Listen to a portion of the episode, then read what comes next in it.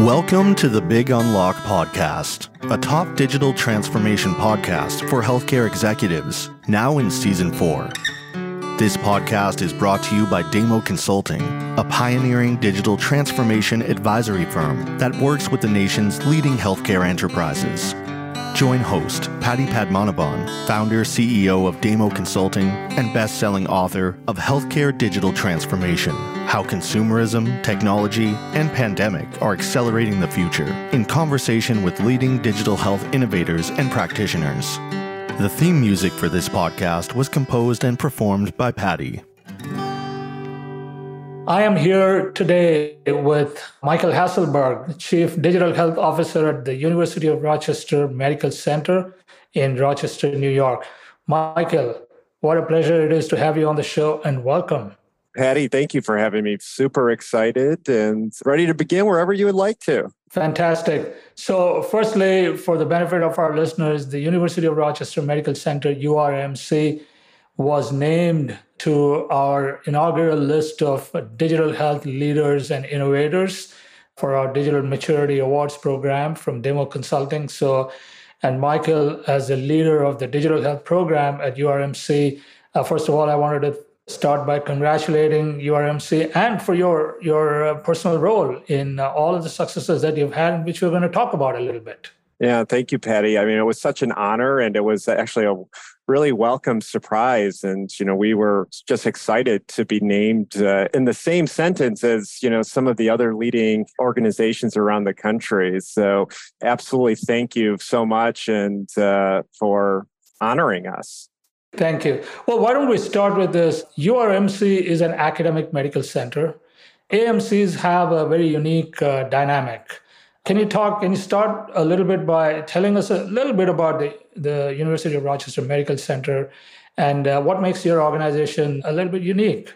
Yeah, absolutely. We're actually, I think, even more unique than most academic medical centers uh, left in the country these days, in the sense that our health system is still truly fully integrated into our university. And so, you know, what that means is the uh, budget on the health system side, rolls up to the budget uh, of the university. And most ha- academic health systems today are no longer fully integrated with their parent university, that they have broken off from the parent university under this concept that on the health system side, we tend to make money. And on the academic side, it's much harder to make money. And the health system ends up subsidizing and sending a lot of their margins uh, over to the college to help support uh, those those missions. And a lot of academic medical centers said, you know, hey, if we broke away from our parent university, it's going to be easier for us to obtain our one to two percent annual margins uh,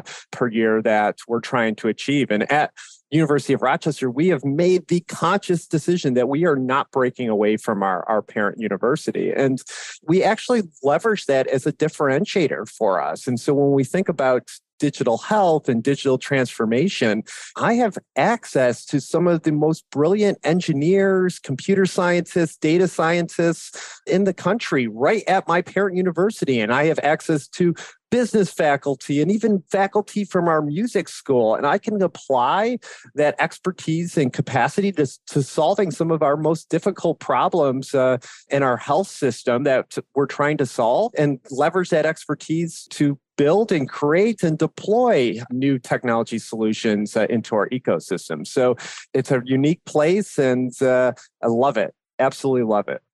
So, uh, conversely, does it also then influence your priorities as it relates to what kind of digital health initiatives you should be in uh, to serve your population? Can you talk a little bit about that? And start by the, you know, what kind of populations do you serve?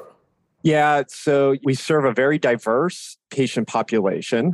Some context of around the University of Rochester Medical Center and Health System. You know, we're you know the largest uh, uh, health system outside of New York City, and so in terms of geography, we have a large geography in the state of New York, from you know central New York all the way out to the Ohio border, and all the way down to kind of to the Pennsylvania border. We have patients uh, that we serve, and so in terms of kind of diversity of these patients. You know, we have everything from the inner city of Rochester, which looks like the inner city of most uh, moderate sized cities across the country, but you go 20, 25 miles outside of uh, the city and you could be in some of the more rural areas in the state or, or in the country. A good portion of our patient population is uh, safety nets and, and Medicaid. So we have a lot of underserved and vulnerable patients uh, um, that seek care out at our academic medical center. And so for those reasons and trying to engage and reach those, those patient populations, you know, we've had to think outside the box and, you know, think of other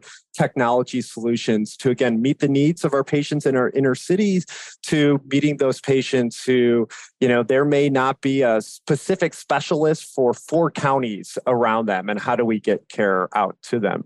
In regards to our technology priorities and the influence that the college has on that actually not a whole lot of influence from the college in the normal sense. We have a very clear uh, digital transformation strategy that's set out.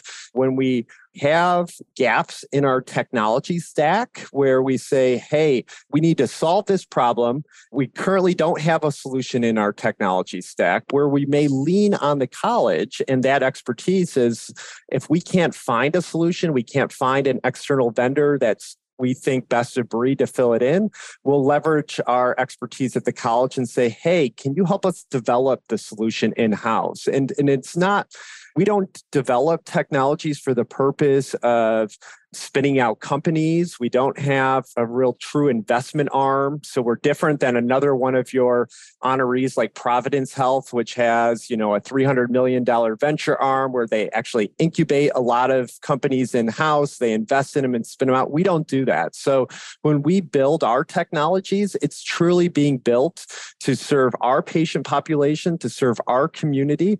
And we're actually more likely to not when we build to open source our code and give our technologies away to other health systems in the country. And we have a lot of examples of doing that and other health systems and industry coming in and taking our code and applying it to their systems. So the college, I would say, kind of augments the strategy, but doesn't set it or drive it. They help us fill the gaps.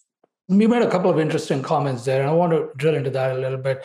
So you mentioned that you serve a fairly diverse population. There's Rochester City, and then there's there's a very large kind of a geographic area that, that you talked about. And you've got rural populations, Medicaid populations. So what are you hearing from these populations in terms of what they want, what they seek from an organization like URMC? And uh, can you talk about one or two solutions or programs that you've developed that are technology enabled from a digital health standpoint and uh, what kind of benefits you've delivered, just for us to get a sense of the work that you've done. Yeah. So, couple of things. Access to healthcare is something that we hear across the board that these populations are seeking. So it doesn't matter if you're in the inner city or if you're in rural America, folks want to have access. I think one of the myths that jumps out often in the digital health space is this this digital divide and that some of these patient populations don't have access to the technology needed to essentially receive care through technology or there's not broadband out in these communities so they cannot engage in you know a lot of the digital modalities. And, and what we have found in rochester at least for our market and our patients that we serve that that's a total myth actually. And especially in some of our more rural areas of the state one of the things that our previous governor of New York State did was invested really heavily in getting broadband access out across the state. So there isn't a problem of internet not being out in some of these more underserved communities. There's internet there. The other thing that we have found is a lot of our patients, you know, have one of these devices. Pretty much everybody has one of these devices in terms of a smartphone, and you can do a lot with engaging patients on that smartphone.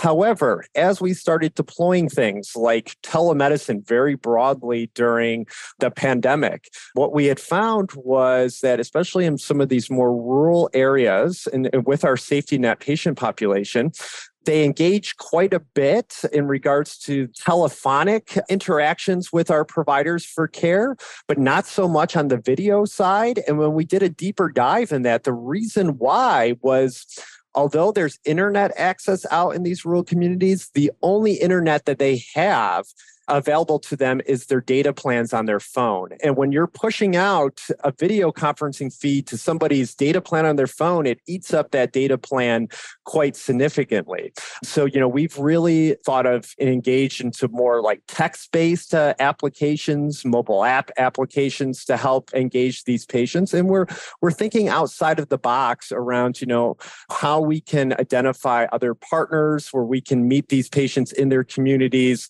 to actually deliver video based care. But a selfish plug, we just last month had a publication in the New England Journal of Medicine Catalyst actually talking about our experience delivering telemedicine to the safety net Medicaid population in these rural areas. And what, and again, as they engaged in care, we found out that these populations engage more via digital modalities than actually in person. And comparing them, they engage more in the digital modalities than even some of our commercial hair patients do.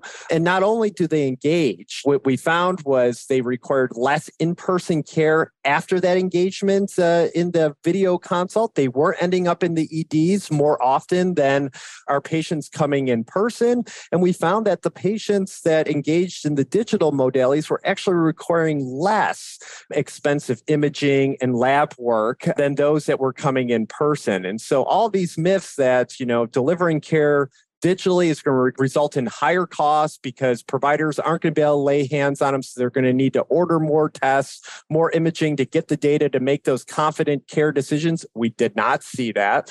The idea that because the provider is not going to be able to lay hands on these patients, they're going to end up in the ED more or they're going to require more in person follow ups because they're not going to get their care needs met. We also did not find that. And again, the patient population that did the best had, you know, decrease in cancellations, no shows, and more follow up was the safety net patient population engaging in telephonic and video digital modalities to receive care. Yeah, did this uh, hold true for all types of care, namely your episodic, your preventative, your chronic disease management? Did it hold true for all types of care, or was it more pronounced for one type of care versus another? Yeah, great question. Where I think we had the most success was in primary care. And, you know, our primary care, they kind of see whatever kind of comes through the door. Other areas that we continue to have success is behavioral health, a lot of uh, continued engagement uh, in that area. You know, we're having a lot of success in the urgent care setting and even kind of emergency department uh, setting with these modalities. Now, you know, in terms of what types of digital modalities that we have success in some of our subspecialty areas, it actually may not be telemedicine. And, and part of that is is digital health in some ways really disrupts their current workflows. And those workflows and some of those more procedural based subspecialty disciplines is set up to be successful with that patient showing up in the office and being seen in person. And so if you apply too much digital transformation to those subspecialty areas, it kind of disrupts what's working for them now. And being in a health system that's primarily reimbursed still in fee for service and we have very little value based reimbursement contracts. We really don't want to disrupt a whole lot of our high cost procedural based subspecialists and what they're doing. And so in some of those areas, the digital engagement maybe has not been as, as strong as it's been in primary care and behavioral health and geriatrics and urgent care and some of our more non procedural based uh, specialty or kind of discipline areas. We hope you're enjoying this podcast. Visit us at damoconsulting.net and subscribe to us on your favorite podcast platform. You can also listen to previous episodes at thebigunlock.com. With that, back to the conversation. It's a fact that a lot of these decisions eventually have to come down to the reimbursement uh, mechanism. That's ultimately the economics of the business has to play out somewhere. But to, to go back to the earlier question that I had, what about the caregivers and the physicians? How have they responded to these digital modalities, even if it is for let's say primary care or urgent care or some very specific types of care, what have they had to change or adapt to in terms of their own training, reorientation? whatever the case may be. Can you talk about their expectations and how you met their expectations? Sure. And I suspect a lot of your listeners at other health systems are going to have have experienced a lot of what I'm going to say. And so, you know, when we started our digital transformation strategy in our health system. And in the first two years of the strategy was primarily focused on access and how do we essentially create a digital front door where our physical front door is located. And our physical front door is primary care. So that is where we narrowly focused our beginning of our transformation strategy. And you know, when we started in primary care, we actually had a significant amount of resistance. And the resistance was right now, my caseload is full. I don't have room to take on any more patients. And what do you mean you want me to use more technology? This electronic health record that you have me use is kind of the bane of my existence. Like I am documenting all day long and answering messages from my patients and looking at labs all day. You can't add another technology on top of the electronic health record. Like I can't do it. So that was a lot of what we heard and a lot of the resistance. And so we listened to that. We understood that. And we needed to help relieve some of their pain points. And so, you know, one of the things that we got started was we needed a true digital patient portal into our health system. And we're an Epic shop, and MyChart is the patient portal for Epic. And we needed to start there. And our MyChart uh, penetration, um, when we started our digital transformation, was not high in primary care. It was below 30%. And we knew if we were going to engage our patients through digital mechanisms, we had to get that MyChart and that patient portal penetration up. But again, we had resistance on the primary care side who was not championing the patient portal in MyChart because they didn't want more messages coming in and they equated the patient portal to being their in baskets which was overwhelming them. And so understanding that to get early wins and buy-in from our providers we had to help them out and we had to do a deeper dive into what was clogging up their in basket. And we found some low-hanging fruit of things that were clogging up that in basket and we made system level decisions of getting that stuff out of the in basket. And we were able to really quickly reduce the in basket burden on our clinicians by 15% essentially by hitting a click of a button in our system and getting that win, which had never happened for these primary care providers in the least the years that I've been in the uh, institution since we've gone live with Epic. That was huge for us. And that gave them I think, more confidence that, hey, let's give this a try. And so they started engaging in the digital transformation strategy. They started championing MyChart. And now our patient portal penetration in primary care went from less than 30% is up about 90% in a two year period of time in the primary care setting. And so for us, again, we had resistance at the beginning, but we had to get those early wins. And then, kind of along that transformation in primary care, we would get early wins and we would celebrate those wins with our providers. And we showed the benefits of, hey, we're going to save you more time and we're actually going to kind of free you up to do the things that you really want to do is, is see patients and not be documenting and doing all this kind of other stuff over here. And so that's how we were successful. And we find the same kind of experience in our specialty service lines as we've expanded our transformation out. And one of the things I'm very grateful of is I have a great partner in crime. Dr. Greg Nicandri is our, our chief medical information officer, and him and I are attached to the hip. And, you know, he's really kind of the clinical informatics leads are helping doing that translation and helping getting buy-in at the provider level and really leaning on the, the clinical informatics team. And both Rosemary Ventura is our chief nursing informatics officer and leaning on her on the nursing side. That has also been really, really helpful to move forward this, this digital transformation with our providers. Yeah, fascinating story. And of course, one thing that I've seen common across all of the organizations that are making great progress with digital is that it's always a team effort. There's a group of senior executives kind of joined at the hip, as you indicated. Let's touch on the technology landscape, the technology solutions landscape. You've, you've obviously deployed the technology very successfully in your context in certain types of care, primary, urgent care, and so on. How do you go about making technology choices? And talk to us specifically about the trade offs you make when you consider something that is native to your EHR platform, in your case, Epic, versus something that may be a standalone tool, which is best in class, but also has its own set of trade offs? Yeah, folks that have heard me maybe speak in other forums, I've talked about this quite a bit. In some ways, a little bit bullish in my response. Because we're an Epic shop, we take an Epic first mentality. What I mean by that is if Epic has the functionality and the functionality is good enough, it does not have to be the best or kind of peripheral patient experience or patient access functionality that's kind of a little bit outside of Epic's, you know, bread and butter, we're going to go with Epic's solution every single time, even if there is a better solution out there. And, and part of the reason is we've just made so much of an investment as a health system into Epic, like we have to maximize that investment as, as best as we can.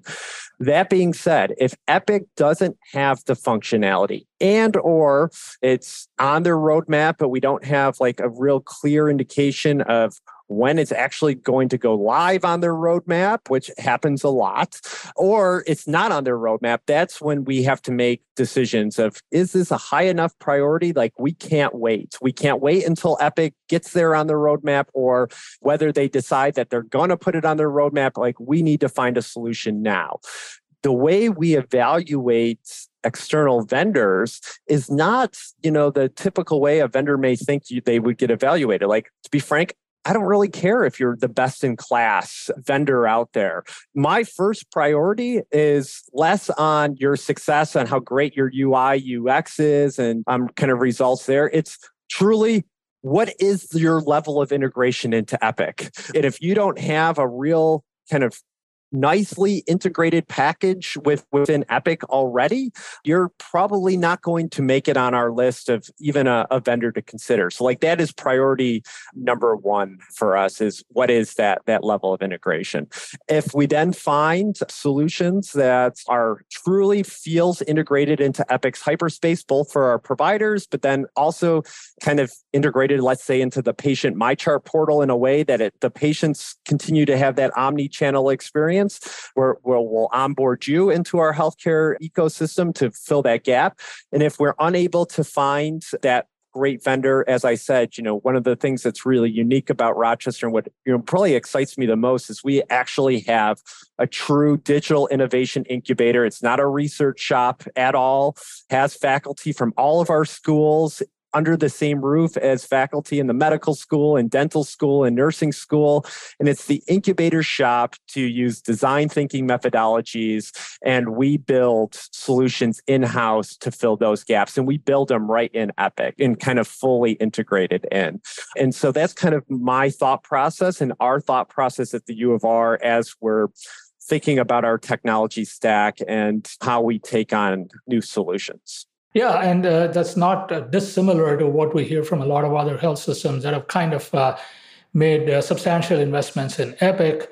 And of course, it's a matter of trade offs. You know, Epic being good enough is good enough for you, but for some other health system, maybe good enough isn't good enough. They want it to be best in class because of the competitive landscape or for whatever other unique organizational reason that they may have, or maybe they're the populations they serve are expecting something better and different depending upon the demographics. There could be a whole lot of other reasons as well. And we, you know, it's fascinating to see how, for the same question, you're going to have a very different set of trade offs that every health system goes through. Coming up to the end of our time here, Michael, and I wanted to touch on, zoom out a little bit, if you will. We've gone through a very challenging year in 2022 macroeconomic conditions, uh, interest rates, labor shortages, variety of things.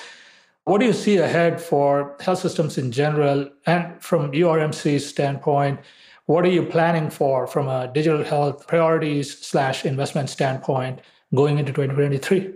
Yeah, our big investment in priority is actually data and getting our data organized and, and, in good shape. And especially of all of the great technologies that we've rolled out in the access portion of our digital transformation strategy and in the engagement portion of our digital transformation strategy, we're actually collecting a lot of data from these technologies that we've typically not had before in our databases within the health system. The problem that we've had as a large academic medical center or a large academic health system is we have a lot of data silos and we don't really have like a a source truth of data. And so our major priority right now is really building out our enterprise data warehouse and breaking down those silos, bringing in all of this new data from these technologies that we've rolled out over the last couple of years and making sense of it.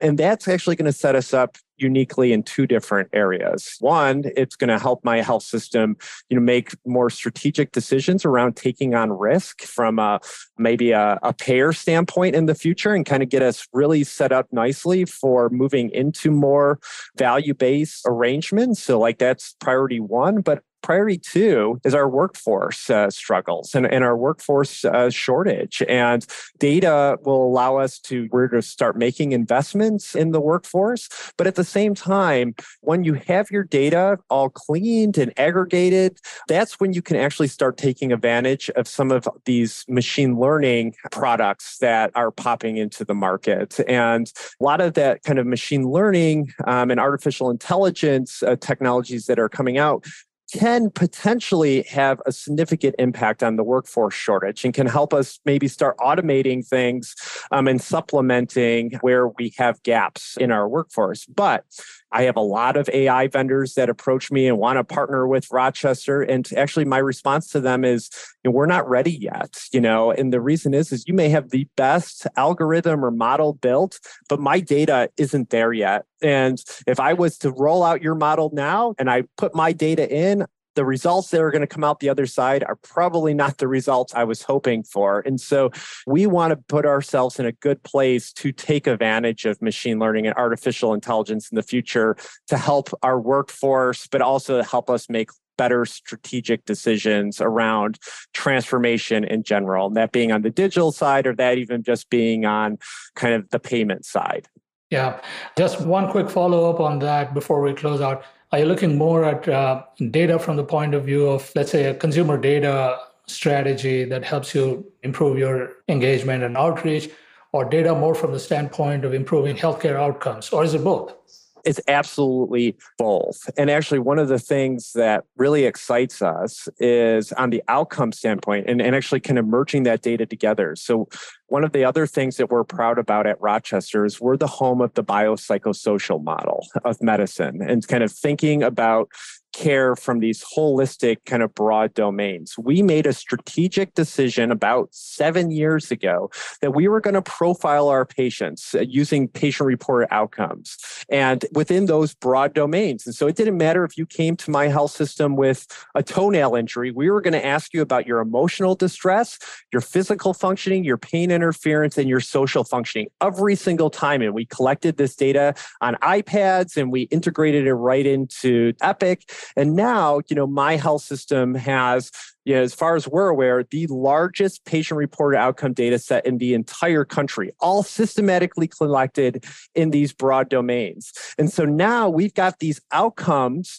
based off the patient's own perceptions, their own voice, and how they're doing in healthcare. And we can combine that with some of the more quantitative data that we have in the EHR about lab outcomes or mortality outcomes. We can combine the patient's perception with those outcomes. And then we're collecting now all of these kind of new consumer engagement data that we didn't otherwise collect using technology. And that's going to be the secret sauce. So when I think about disruptors in general and you think about uh, in other verticals and you think of Amazon and how they totally disrupted retail, you know, Amazon didn't do it because of their setting up an e-commerce website. It was the data behind that e-commerce website. And you know, Amazon knows you as a consumer better than you know yourself. And that's where we want to get to healthcare. You know, I want to be able to to help predict what you're going to need as a patient before you know you even need it and get you to the right level of care at the right time. And we think that combination of